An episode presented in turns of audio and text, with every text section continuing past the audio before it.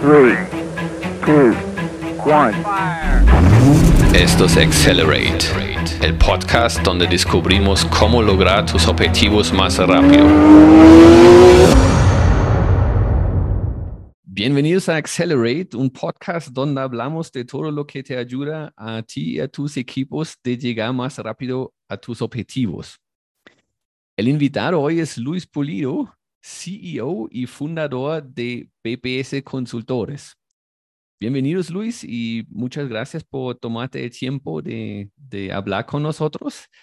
Y de pronto para iniciar, cuéntanos algo, alguna experiencia, algo de ti que no muchos saben. Bueno, hola Fabián, un, un gusto estar acá. Eh, y, y, y, hola a todos. Ojalá lo que tenga que decir sea, sea valioso, eh, así sea para una persona, espero.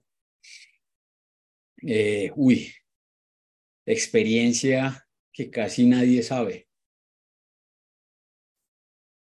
Eh, no sé, es decir, de, de, definitivamente, definitivamente algo que todo el mundo sabe que el mundo de, de emprendedor y empresario es un mundo de, resiliencia, de, siempre estar eh, cayendo y levantándose.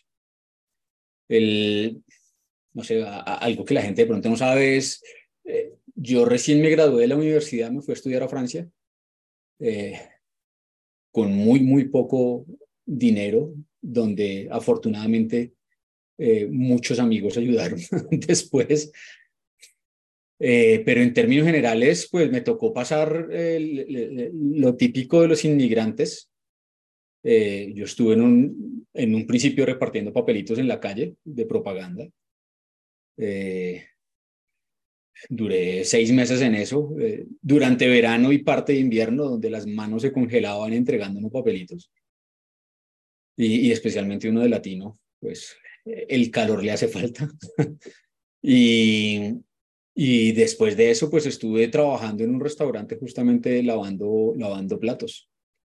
Eh, experiencias que, que definitivamente me ayudaron en, en, en mi formación, en, en, lo que soy al día de hoy. Creo que, creo que pocos conocen que, que a mí también me tocó ese tipo de cosas. Y, ese, bueno. Eso me parece súper interesante. Nos conocemos más de 10 años y yo tampoco conocía esta historia. sí. No, chévere, chévere. ¿Y ¿Tú contaste esa historia a tus padres cuando estabas en Francia? ¿Y ¿Qué sí, te dijeron acerca de eso? Es que, es que mi historia en Francia es bastante particular realmente. Yo, yo me fui casi que en modo aventura, lo único que conseguí fue, eh, entre comillas, una beca eh, para estudiar en Francia. Me fue con un amigo acá colombiano, el cual el man me ayudó cantidades. Definitivamente eh, el, hombre, el hombre me ayudó a, a, a, a todo nivel. Pero la final fue una aventura, era 100% riesgo mis papás desde un principio sabían en qué me iba. Iba en modo riesgo, pues porque sabían que no tenía mucha plata. Yo cuando viajé a Francia en ese momento, en ese momento, porque ahorita los niveles de, de, de, de, evaluación del peso están a otro nivel, pero en ese momento se llegó a, a, al punto más alto de evaluación y lo fue hasta hace cuatro años más o menos. Eh, y, y, obviamente yo les conté a mis papás que yo estaba en, en, en, ese, en ese tipo de tareas, en ese tipo de trabajos. Cuando volví a Francia, que fue por una cuestión médica de mi papá, el cual le descubrieron un, una leucemia y demás, fue algo eh, que me tocó volver de afán.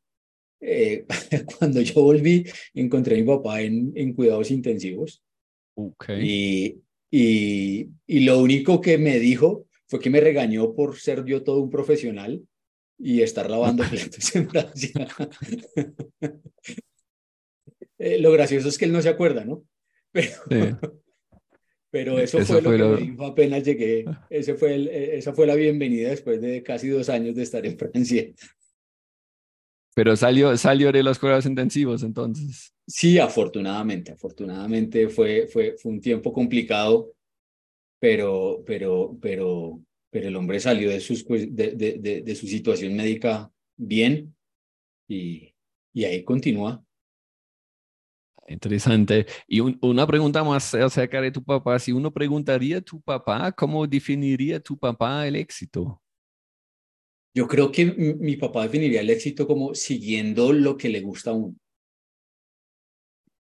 Y, y, y, lo asocio principalmente con mi papá. Mi papá estudió ingeniería metalúrgica en, una época donde estudiar ingeniería no era, no, era, no era algo fácil ni simple en este país.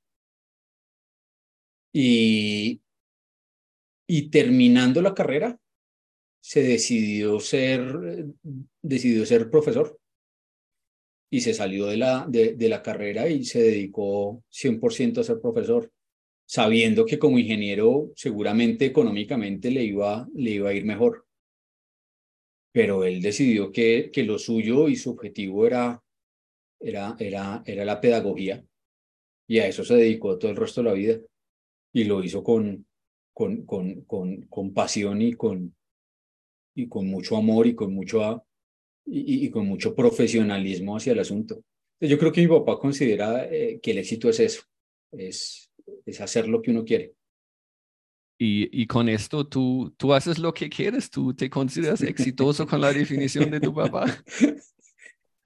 Uy, hay momentos, hay momentos, hay momentos donde, donde, donde uno dice, carajo, estoy metido donde no es. Pero en términos generales, uno se pone a ver y, y, el tema en el que yo trabajo, el tema en el que yo, en el que yo estoy al día, eh, el tema de lo que hace BPS, eh, me apasiona, me gusta. Es, el, el, asunto es que el tema y el ser, el, y el ser eh, empresario, emprendedor, es que está lleno de retos y a veces retos que no son nada agradables. Entonces ahí es donde uno pone, pone uy, esto está pesado, esto está difícil. Eh, eh, eh, estuviera yo trabajando de empleado en algún otro lado, estaría más fácil. sin embargo, esto que estoy haciendo me gusta, me gusta, me, me, me, parece, me parece interesante. Y si yo miro, y si, y si yo lo miro en, en retrospectiva, si yo lo miro hacia atrás, definitivamente creo que, creo que hemos logrado muchas cosas y me siento feliz de, de lo que hemos logrado. Eso es chévere, eso es, es bueno saber, ¿no? Que uno hace lo que le gusta.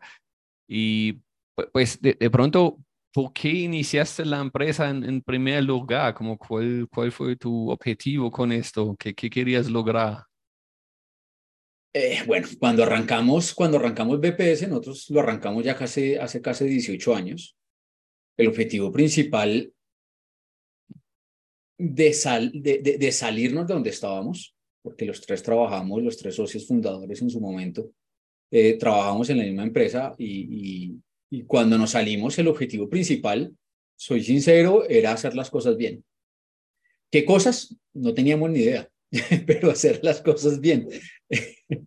que, que, hasta cierto punto, eh, ese es uno de los grandes errores, uno como empresario, que uno a veces sale y, y se vota contra el, contra el mundo sin saber realmente qué es lo que va a hacer. Pero nuestro objetivo principal era hacer las cosas bien. Nosotros en este mundo de la tecnología nos estábamos estrellando con que estábamos atendiendo a muchos clientes de muchas maneras, eh, al, al tiempo y realmente no estábamos haciendo nada. Lo único que estábamos logrando era que el cliente nos odiara. Entonces, eh, yo creo que eso fue uno de los grandes incentivos, el, pensar, eh, nosotros podemos hacer las cosas bien, dedicarnos a un cliente, hacer las cosas de manera decente, eh, meterle la ficha y que el cliente realmente se sienta satisfecho con el trabajo que nosotros estamos haciendo. En ese momento lo pensábamos como, como, como con ingenieros consultores que echábamos código en plataforma, pero no lo pensábamos como una misión de empresa.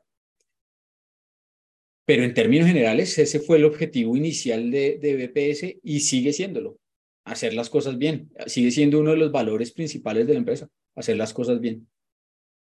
Se, se, puede decir que literalmente lo que querían lograr el problema que querían resolver en el mercado de tecnología era hacer las cosas bien.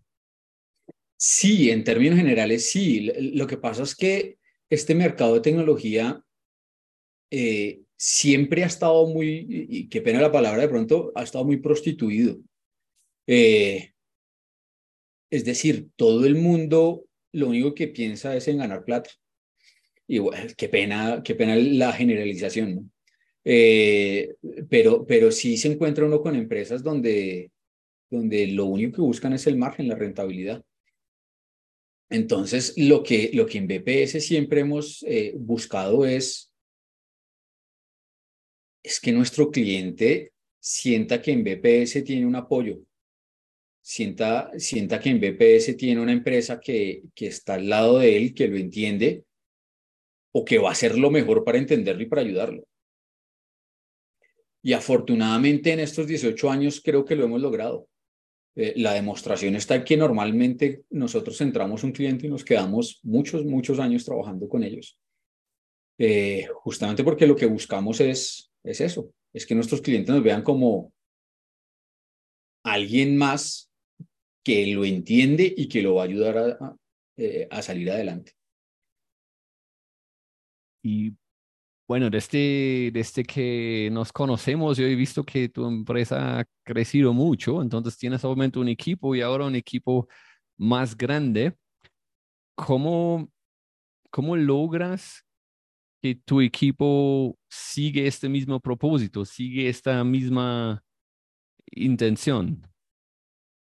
Yo creo que uno de los grandes retos de crecer, y, arranco desde ese punto, es justamente llevar ese mensaje porque, porque cuando uno es pequeño, cuando uno son cinco personas, diez personas, quince personas, eh, comunicarlo cara a cara es mucho más simple. Eh, es mucho más fácil preguntarle a alguien, ¿quedó claro? ¿No quedó claro lo que estamos buscando? ¿Está de acuerdo? ¿No está de acuerdo? Pero cuando el número va creciendo y cuando se le va poniendo niveles eh, jerárquicos, eh, muchos o pocos, a una compañía, el comunicar cada vez es más complejo.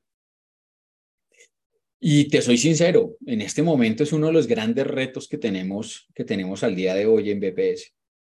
Poder comunicar ese sentir, esa cultura de la compañía. ¿Cómo lo intentamos hacer? Pues lo intentamos hacer desde el reclutamiento. Inicialmente, desde el reclutamiento buscamos justamente una persona que sea comprometida, eh, una persona que obviamente, y, creo que esto sobra, pues que sea honesta con, con, su trabajo, pero, pero principalmente buscamos gente que sea comprometida, que entienda, que entienda que su trabajo afecta no solo lo, eh, a, él como persona, a, a, la persona como tal, sino que también afecta al cliente y a los clientes del, de, de, de, del cliente. Y eso, y eso lo buscamos del reclutamiento. Ahora, es un mensaje que intentamos dar día tras día, donde el reto, como te digo, es comunicarlo de manera correcta. Porque, porque desafortunadamente a medida que uno va creciendo, pues uno tiene que empezarse a fijar en otras cosas. En, eh, tiene, que, tiene que fijarse en, en, en rendimientos no financieros, pero sí en rendimientos operativos es decir, que la gente esté cumpliendo lo que tiene que cumplir, que, que la gente esté cumpliendo lo que, lo, lo, que, lo que uno tiene pensado como, como contrato en el momento de firmarlo. Eh, entonces, muchas veces el mensaje se puede desviar y ahí es el reto justamente de seguir comunicando y seguir transmitiendo la cultura. Esa cultura de lo importante es hacer las cosas bien y que nuestro cliente se sienta que, que, que nosotros como BPS somos aliados de ellos. Pues eso, esos dos temas últimos que mencionaste, pues cultura y reclutamiento, me gustaría profundizar un poquito. De pronto, primero, ¿cómo, cómo buscas o identificas o seleccionas los miembros de tu equipo? Mira, nosotros hemos pasado por diferentes fases en el momento de reclutamiento. Cuando éramos más pequeños, y cuando el mercado era mucho más simple de manejar, porque el mercado de, personas eh, en estos últimos años está más complejo, es más difícil, más difícil por competencia y es más difícil por, por el mismo cambio de, la, la, devaluación del peso, el cambio de, del peso contra el dólar y demás. Eh, en una época nosotros utilizábamos a una, a una psicóloga, eh, la cual nos hacía todo el proceso. Ese proceso, justamente lo que buscaba, lo que yo te decía, era buscar a alguien con el perfil de la compañía, alguien comprometido, alguien que, que, le metiera la ficha al asunto. Eh, el proceso era un proceso largo en el sentido de nosotros citábamos a ocho o nueve personas que habíamos preseleccionado antes porque habíamos puesto una, una vacante en algún en, en, algún en alguna en alguna página de empleo. Eh, preseleccionábamos, buscábamos, seleccionábamos a nueve, diez personas, esas diez personas se las entregábamos a la psicóloga para que hiciera el proceso. Y ella se encargaba ya de, de hacer las entrevistas, ya entrevistas grupales, hacía entrevistas de, de, ejercicios en grupo, de ejercicios individuales, eh, es decir, algo muy complejo, eh, muy, muy completo, perdón. Eh, y a la final llegábamos a dos o tres personas que normalmente nos funcionaban. Eh, y gran parte de la gente que, que fundó, que hizo BPS, lo que es hoy, entraron así y parte de, nuestros, de nuestro equipo eh, directivo entró de esa manera. Entraron desde chiquitos y, poco a poco fueron creciendo en la compañía y al día de hoy entraron, eh, están en la dirección de la compañía. entonces, ese sistema nos funcionó. El problema es que a medida que fue pasando el tiempo, el asunto se hizo más complejo y teníamos que ser más rápidos porque el crecimiento de la compañía era, era, era, más fuerte, por lo tanto, ese tipo de tareas se volvían más difíciles. Ahora, nosotros también habíamos aprendido algo de la psicóloga, intentamos hacerlo nosotros, seguimos reclutando nosotros por nuestra cuenta, intentando hacer algo parecido, también ya, ya habiendo eh, afilado un poquito el ojo para saber quién era quién, eh, y así seguimos contratando. Y en los últimos cinco, eh, tres, cuatro años, eh, la contratación ha sido más asociado a, a Headhunters, donde hemos puesto un perfil, eh, hemos traído la gente donde desafortunadamente, y, ahí es donde entra justamente ya el, el, asunto del mercado profesional, está mucho más complejo en nuestra línea de tecnología. Entonces, normalmente las, las, eh, las tres personas que nos traían no cumplían mucho. O cuando, o cuando ya llegaba uno entre, eh, a, a, cerrar la oferta, por decirlo así, ya la persona, no, es que estoy en cuatro procesos más y elegí otro. Entonces, eh, por último, lo que hemos hecho es, con nuestro equipo de recursos humanos, hemos intentado volver a montar un sistema propio de, de, de, de reclutamiento, intentando volver a retomar lo que en un principio hacíamos. De pronto, ahorita con la situación de trabajo remoto es mucho más difícil hacer los trabajos que hacíamos antes. Sin embargo, pues hemos estado aplicando pues pruebas, pruebas psicotécnicas, entender más o menos cómo la persona es. Hemos buscado también, pues obviamente, pruebas técnicas, entrevistas inicialmente con la parte de recursos humanos, entrevistas con, con, con los jefes directos, y de esa manera, pues, afinar un poco más ese, eh, ese perfil de personas que nosotros estamos buscando y ser un poquito más eficientes y efectivos en el momento de elegir eh, a las personas que, que, entrarían al equipo. Eso en términos generales es lo, que hemos venido haciendo y estoy seguro que en unos años pues eh, iremos cambiando. Siempre, siempre va uno perfeccionando según la necesidad de, del momento o de la situación en general en la que nos encontremos. entonces entiendo que al inicio tenían mucho enfoque, enfoque en que la, la, la persona encaja con la cultura. Sí. Y pues eso es el otro tema que quería profundizar, cultura.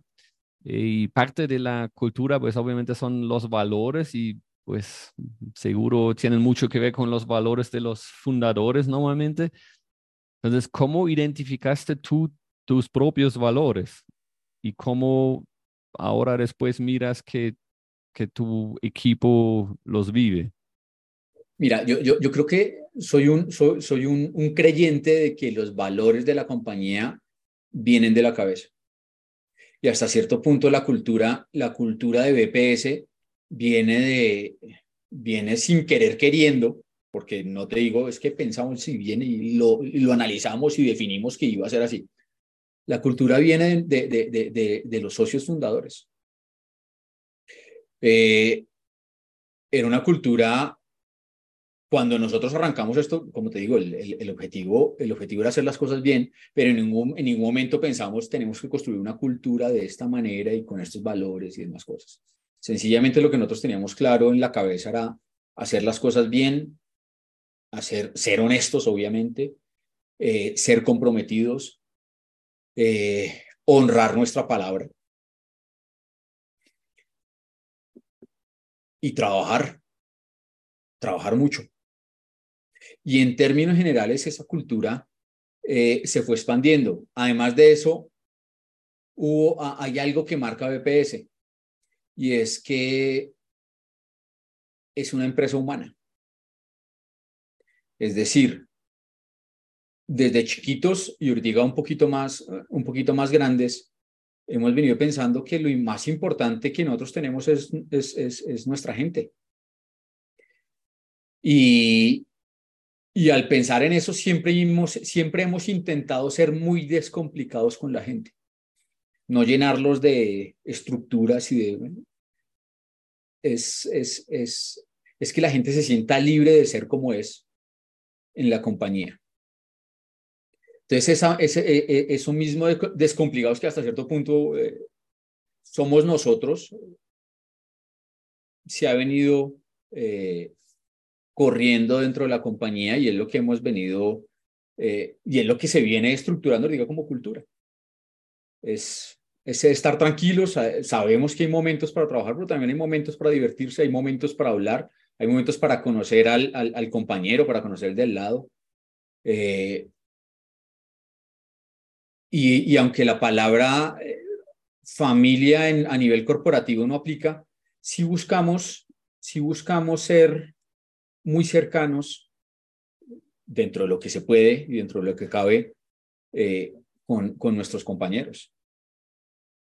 Creo que eso, eso también permite que haya un poquito más de, de, tranquilidad y confianza en el momento de trabajar. Bueno, eso como entendemos, bueno, no quieres decir familia, pero, pero es cerca de, como un grupo muy cercano. Y, y, entiendo que es muy importante que sí se comparten los mismos valores. Pero también estoy seguro que a veces pasa que alguien no lo hace, ¿no? Digamos, eso es como el, el reto. Entonces, ¿cómo manejas esto, no sé, dijiste eh, cumplir su palabra, entonces alguien no tiene esa integridad, pensaron, lo contrataron y, y ahora, ¿cómo manejan esa situación? Sí, mira, a ver, eh, en un principio, y en un principio te estoy hablando cuando nuevamente, cuando éramos un, un equipo mucho más reducido, el mismo equipo se encarga de alinear a las personas. Cuando alguien se pasa, es decir, en los filtros que nosotros aplicamos y a la final entra y no, y, no cumple el perfil que realmente se buscaba, el mismo, el mismo equipo lo identifica. Y dice, esta persona no trabaja como nosotros. Ahora, esto se puede entender de dos maneras. Una es que el equipo lo rechaza y la persona queda aislada y a la final se aburre y se va. O la otra es que el equipo lo aleja y la otra persona tiene que entender que cambia, que tiene que cambiar. Porque si no, pues su vida va a ser lo más aburrido del mundo en, en el trabajo y a la final va a terminar yéndose. Eso es lo que yo veía cuando éramos más pequeños. Al día de hoy, que somos más, donde la cultura es más difícil de, de, de, de llevar. También es más difícil de, de, de identificar ese tipo de, de, situaciones. Sin embargo, el mismo equipo sigue, sigue, sigue encontrando que hay gente que no cuadra o que no puede. Entonces, eh, ellos mismos son los que dicen, vea, esta persona eh, teníamos que hacer tal cosa y no se quedó, o me tocó todo a mí, eh, o, o cuando estuvimos frente al cliente, esta persona se echó todos los éxitos para, para él y no lo compartió con el equipo, o esta persona eh, se lavó las manos con, con, con, el equipo. Ese tipo de cosas se identifican y, y siento que el equipo poco a poco dentro de esta estructura un poco más amplia ha, ha, identificado que ya tiene formas de poder mostrar esa situación. Entonces, para eso también tenemos el área de recursos humanos, donde hasta cierto punto ellos llegan allá a recursos humanos y dicen, vea, estamos encontrando esto. Con esta persona es difícil trabajar. Y uno se pone a ver el asunto y, es justamente eso, es, son alguien, eh, eh, son personas que, que están fuera de la cultura entonces ahí es donde ya por medio de recursos humanos buscamos la forma de alinearlos, de decirles, vea, el objetivo es este.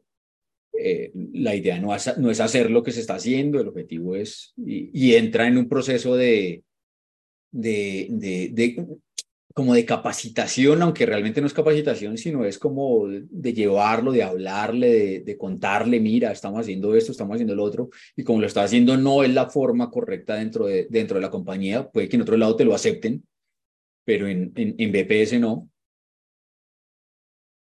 Y si a la final la persona rechaza ese tipo de situaciones, pues normalmente termina yéndose. Y se termina yendo, ¿quién lo diría? Rápido. Pues yo, entiendo, pues por un lado, el, mismo equipo se encarga, pues como de, de alinear a la persona o, o, rechazar a la persona como un, un sistema autoinmune. Sí, sí, sí y, y tienen como un proceso para intentar y alinearlos, pero, pero en general, pues, si no está alineado, igual se va relativamente rápido y, muchas veces hasta por su propia cuenta. ¿Lo entendí? Sí, sí, sí, eh, eh, correctamente. Eso, eso es lo que he identificado que ha pasado en estos 18 años. Siendo pequeño y sin recursos humanos, pues no teníamos algo como alinearlo, eh, como alinear a la persona. Eh, pero la gente se iba al, sentirse aislada dentro de la cultura, es decir, cuando, cuando no cumplía lo que, lo que el equipo definía como cultura y lo que tenían eh, como cultura. Al día de hoy pasa algo por el estilo, pero ahorita tenemos procesos para poder primero comunicarlo y después pues intentar justamente eh, alinear a las personas. Ahora sabemos que reemplazar a alguien es supremamente costoso, por eso buscamos alinear a las personas también la gente pasó por un proceso, se le evaluó, se le analizó se, y por algo está ahí. Entonces no queremos sencillamente pensar que la gente es desechable porque de ninguna manera lo es. Eh, lo que buscamos es que la persona eh, entienda realmente cómo es que funciona la, la, empresa y cómo podemos evolucionar mucho más rápido, porque la ventaja de una cultura eh, cohesionada es que hace que la empresa crezca rápido porque encuentra el objetivo muy fácil. Eh, eso, eso me lleva como a, a, pensar cómo, o, más bien, voy, voy un paso atrás. Lo que quiero hablar o preguntar es acerca de, de decisiones y finalmente quiero saber cómo logras eh, que, que, el equipo toma decisiones eh, de acuerdo con tu norte, digamos, con tu propósito y valores. Pero yo creo que inicialmente mm, me gustaría preguntar, ¿cómo toman las decisiones ahora con tu equipo, tú, con tu equipo? ¿Y lo consideras rápido o lento? El, el, el, el, cambio, a ver, hace siete años, seis años fácilmente. Eh, BPS definitivamente era una empresa que tomaba decisiones por, por, por los socios fundadores. Es decir, eh, tocaba eh, tomar una decisión en un proyecto, todo el mundo volteaba, lo, volteaba a mirar a uno. Si acabó el jabón de la losa en la cocina, lo volteaban a mirar a uno. Todo, todo, todo usaba eh, por, por, por, nosotros. Pero afortunadamente, eh, eh, y, podría decir que que en parte, en gran parte, o, por lo menos a, nivel personal, en, las charlas con, con mi esposa, ella me hacía ver, ustedes tienen que buscar la forma de, de, de poder distribuir esto, porque todos solos, todo el mundo volteándolos a mirar, ustedes no van a poder, no van a poder y no van a poder evolucionar.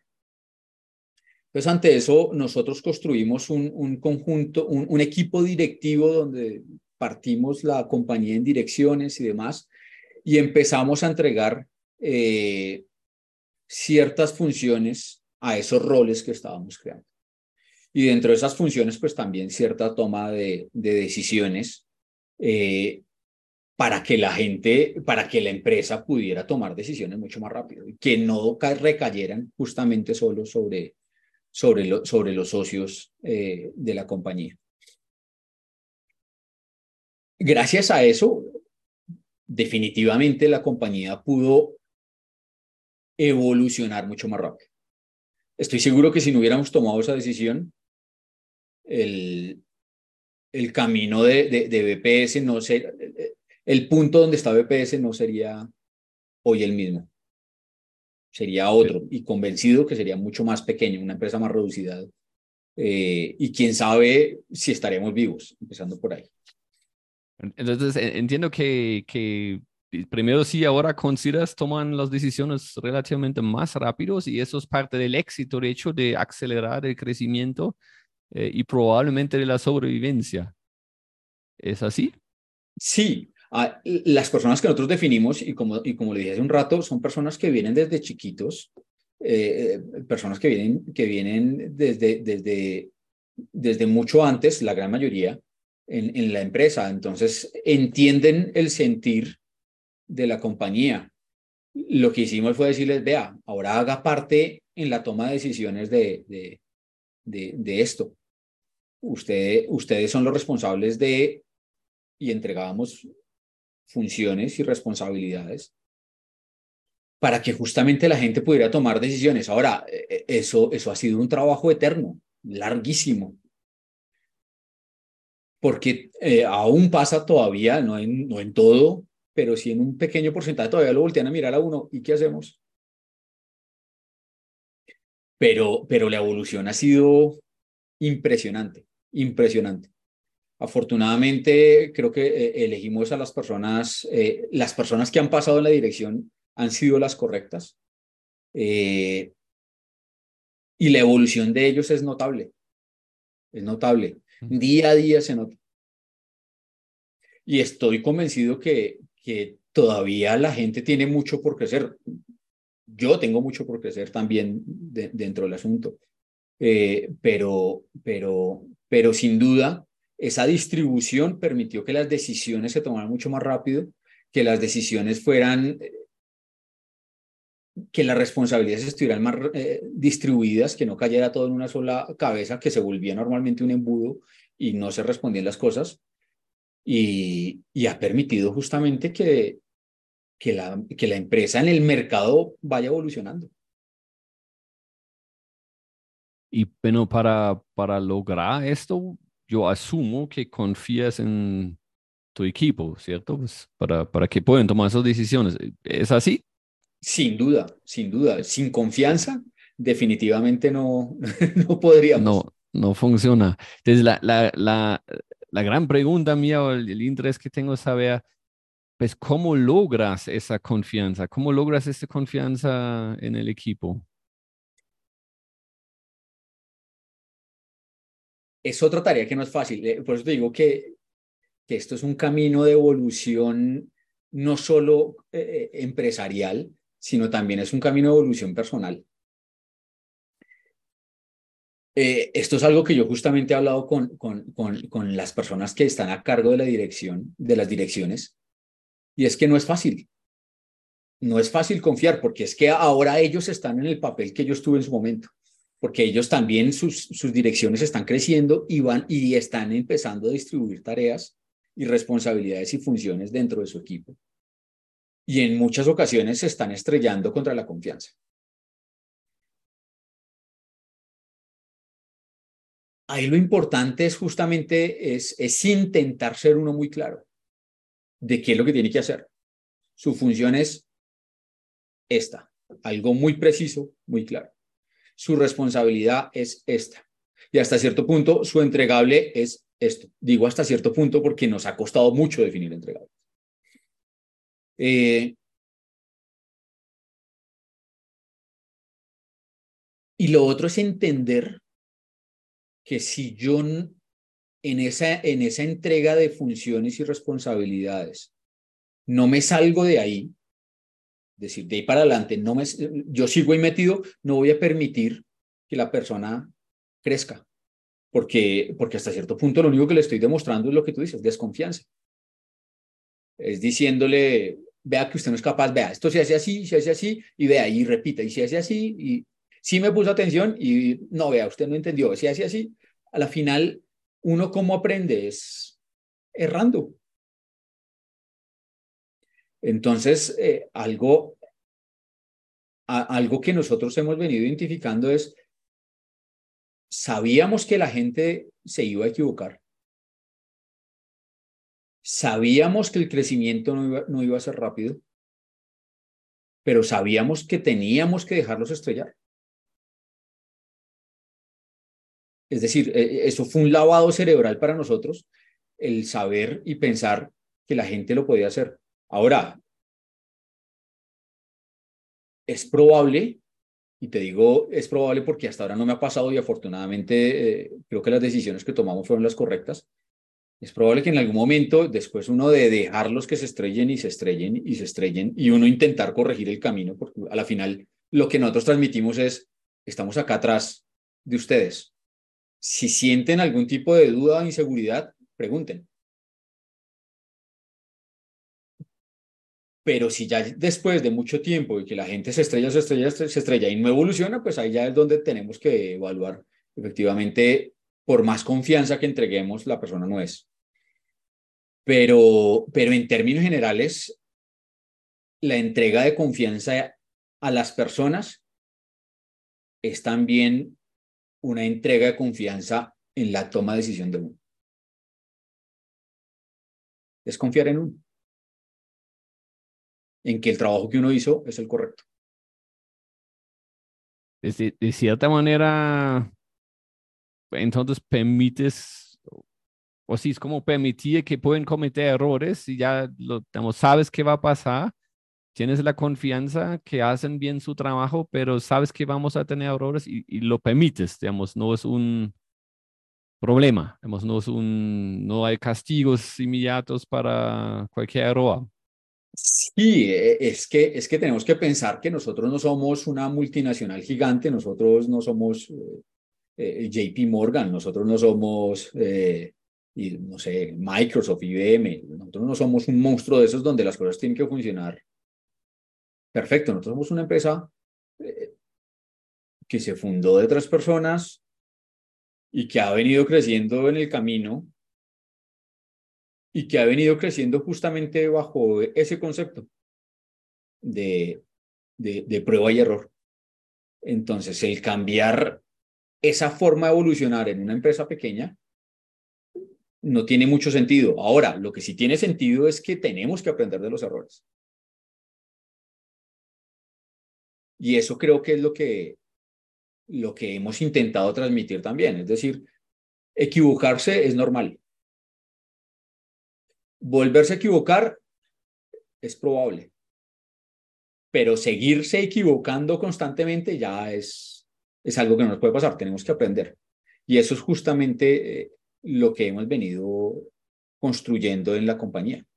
Es decir, equivóquese, pero aprender. Hay que aprender y tenemos que construir sobre lo aprendido. Si hay un permiso de equivocarse, pero con el objetivo de aprender, no cometer el mismo error diez veces seguido. Exactamente. Y mm, bueno, y lo otro que me interesa es como, bueno, la empresa está creciendo, me imagino con eso también están creciendo las dependencias adentro de la empresa. ¿Y ¿Cómo ves esto? Dependencias entre personas y equipos. ¿Cómo ves esto para el desempeño de la empresa? Eh, definitivamente para que una empresa funcione es necesario que las dependencias entre, entre diferentes direcciones y áreas trabajen, sin duda. Y la base de todo eso son, he identificado dos cosas muy básicas. La, la buena comunicación y la otra es la distribución clara de tareas. Y ninguna de las dos es fácil de lograr. Porque todas nacen de la misma, de lo mismo que te estoy diciendo, de, de la prueba y error. Para nosotros no ha sido fácil identificar cuál es la diferencia entre una dirección eh, de transformación digital, que es una de las direcciones que tenemos, eh, con ciertas tareas que hace la dirección de outsourcing o en su momento con la dirección que teníamos de soporte. Eh, y solo se ha venido identificando con el mismo trabajo donde hemos entre todos dicho, vea, yo cojo esto y usted coja lo otro, eh, distribuyamos de cierta manera y, y, es la forma en que podemos, eh, hemos venido construyendo esas funciones y esa distribución de funciones y responsabilidades entre las direcciones. Eh, aún nos pasa y nos pasa muchísimo que, encontramos que entra un área y entra otra y se chocan en la mitad. O porque ambos quieren hacerla o porque ambos levantan las manos y dicen, eso no es mío. Donde justamente viene lo que te decía, el otro punto de la comunicación. Que eso es algo que hemos venido hablando y es, y es importante justamente que cuando encontremos ese tipo de huecos o ese tipo de choques, pues que levantemos la mano. Y digamos, oye, espere, ¿usted qué espera y yo qué espero? Y llegar a acuerdos. Que con esos acuerdos otra vez volvemos y distribuimos o identificamos nuevas funciones o identificamos nuevas responsabilidades o las dividimos correctamente. Entonces, esas dos cosas son las que definitivamente hacen complejo esa dependencia, ese funcionamiento dependiente de la, de la compañía. Es necesario definir muy, muy bien y estar en constante definición el, funciones y responsabilidades entre las diferentes personas y comunicarse. Definitivamente ese, ese cuento y que lo invaden y lo inundan a uno con la comunicación asertiva y asertiva y comunicación asertiva. Es cierto, pero, pero una cosa es, es, comunicarse asertivamente, es decir, o, o, que la persona del frente me entienda, y la otra es que la persona del frente no solo me entienda, sino que esté de acuerdo.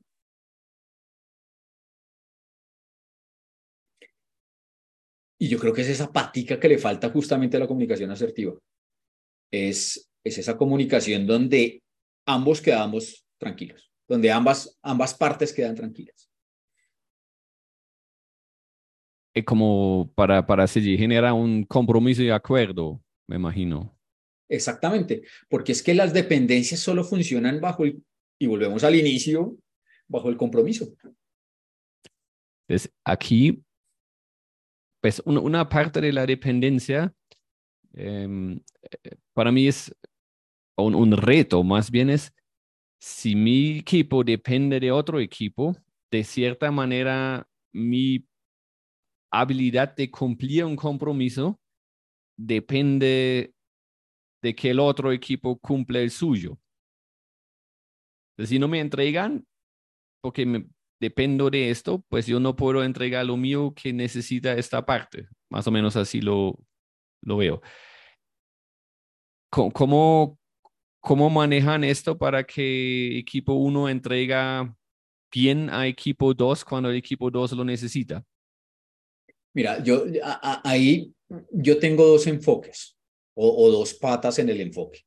Una es un enfoque muy, muy, muy ingenieril, muy desarrollador, y es que yo tengo que definir muy bien las entradas y las salidas. Eh, si yo no defino bien las entradas y las salidas, pues definitivamente lo que me entregue uno y reciba el otro seguramente no van a estar alineados. y hace parte justamente de lo que, de, de lo que decía hace un rato. Hay que comunicarse bien y saber qué es lo que yo estoy esperando y también tener claro qué es lo que yo voy a entregar y llegar justamente a ese acuerdo de yo, mira, yo estoy esperando que me entregues esta información en este formato o de esta manera o en este tiempo y el otro y la otra parte diga, ok, puedo esto, puedo lo otro, el tiempo que me estás pidiendo no lo puedo lograr por esto, por esto, entonces tenemos que llegar a un acuerdo.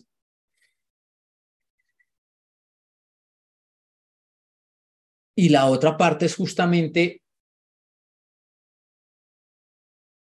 el poder definir esos acuerdos, el tener, el, el, el poder cumplir esos acuerdos, más bien. Porque una cosa es definir el acuerdo y el otro es cumplirlo.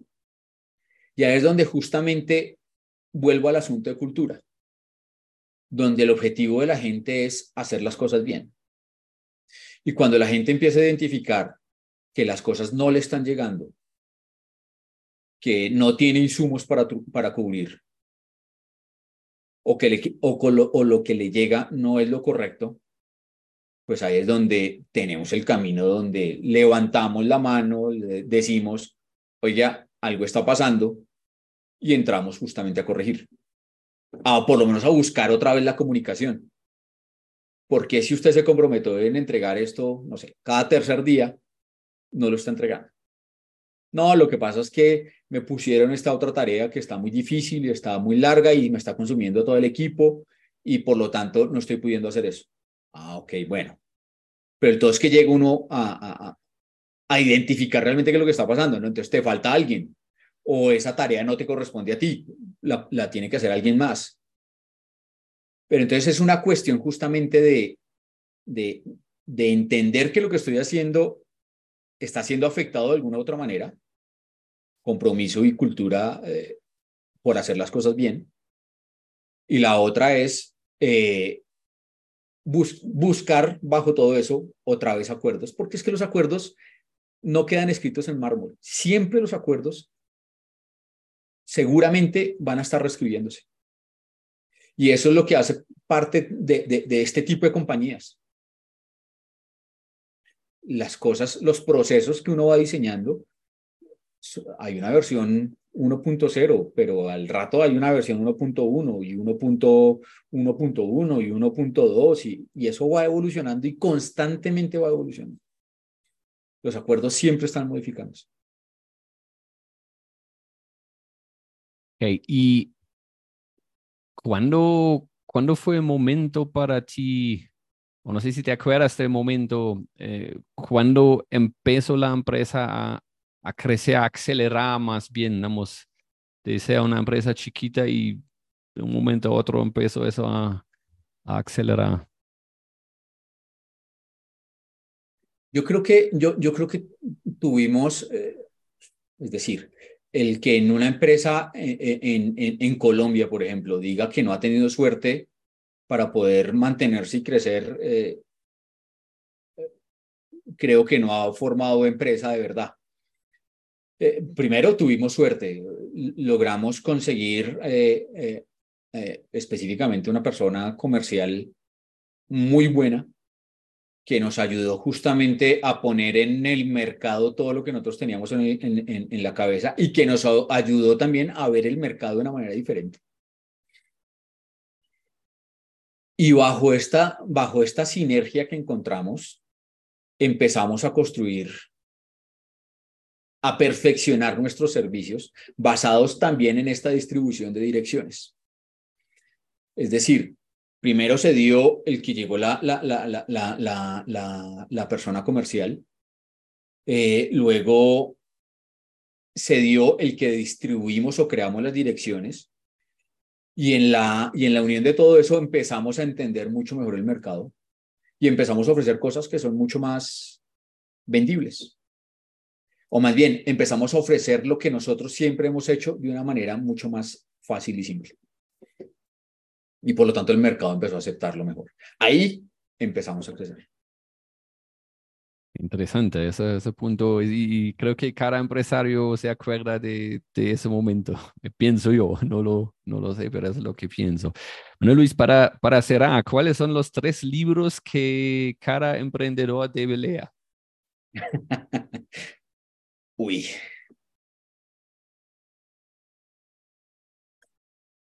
Yo no soy, a ver, yo no soy un lector de, de, solo cuestiones de emprendimiento. Yo, yo, leo mucho de todo.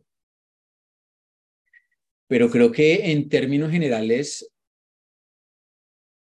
aprende uno de, de, de, de muchas cosas a la final.